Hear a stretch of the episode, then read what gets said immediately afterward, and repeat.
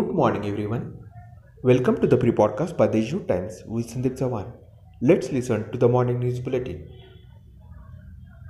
In the wake of Akhil Bharatiya Marathi Sahitya Sammelan, which is being held under the Omicron shadow, District Collector Suraj Mandhare yesterday said that the thumb rule, no vaccine, no entry, will be enforced during the literary meet.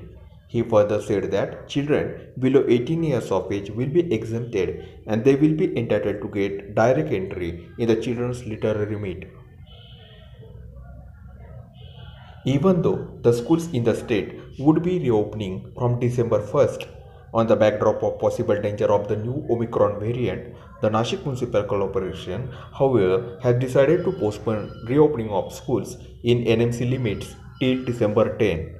This has been informed by Municipal Commissioner Kailash Jadhav. The night temperature in the city dropped to 12.9 degrees Celsius on Monday from 15.5 degrees Celsius on Sunday. The citizens could also feel the chill factor in the air, particularly during the early morning hours.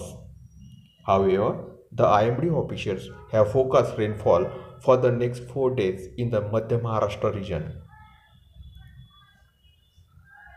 In a major policy decision, the government has announced that it will give rupees 50,000 aid to kins or immediate relatives of people who died due to the coronavirus pandemic. Ahead of the Nashik Municipal Corporation elections, as per the instructions of the State Election Commission, the corporation has outlined a three-member primary ward structure and submitted it to Municipal Commissioner Kailash Jadhav for review. The draft has now been sent to State Election Commission on Monday. About the COVID status, a total of 20 new cases detected in Nashik city, while 46 new cases surfaced across the district. 82 patients recovered and one death reported.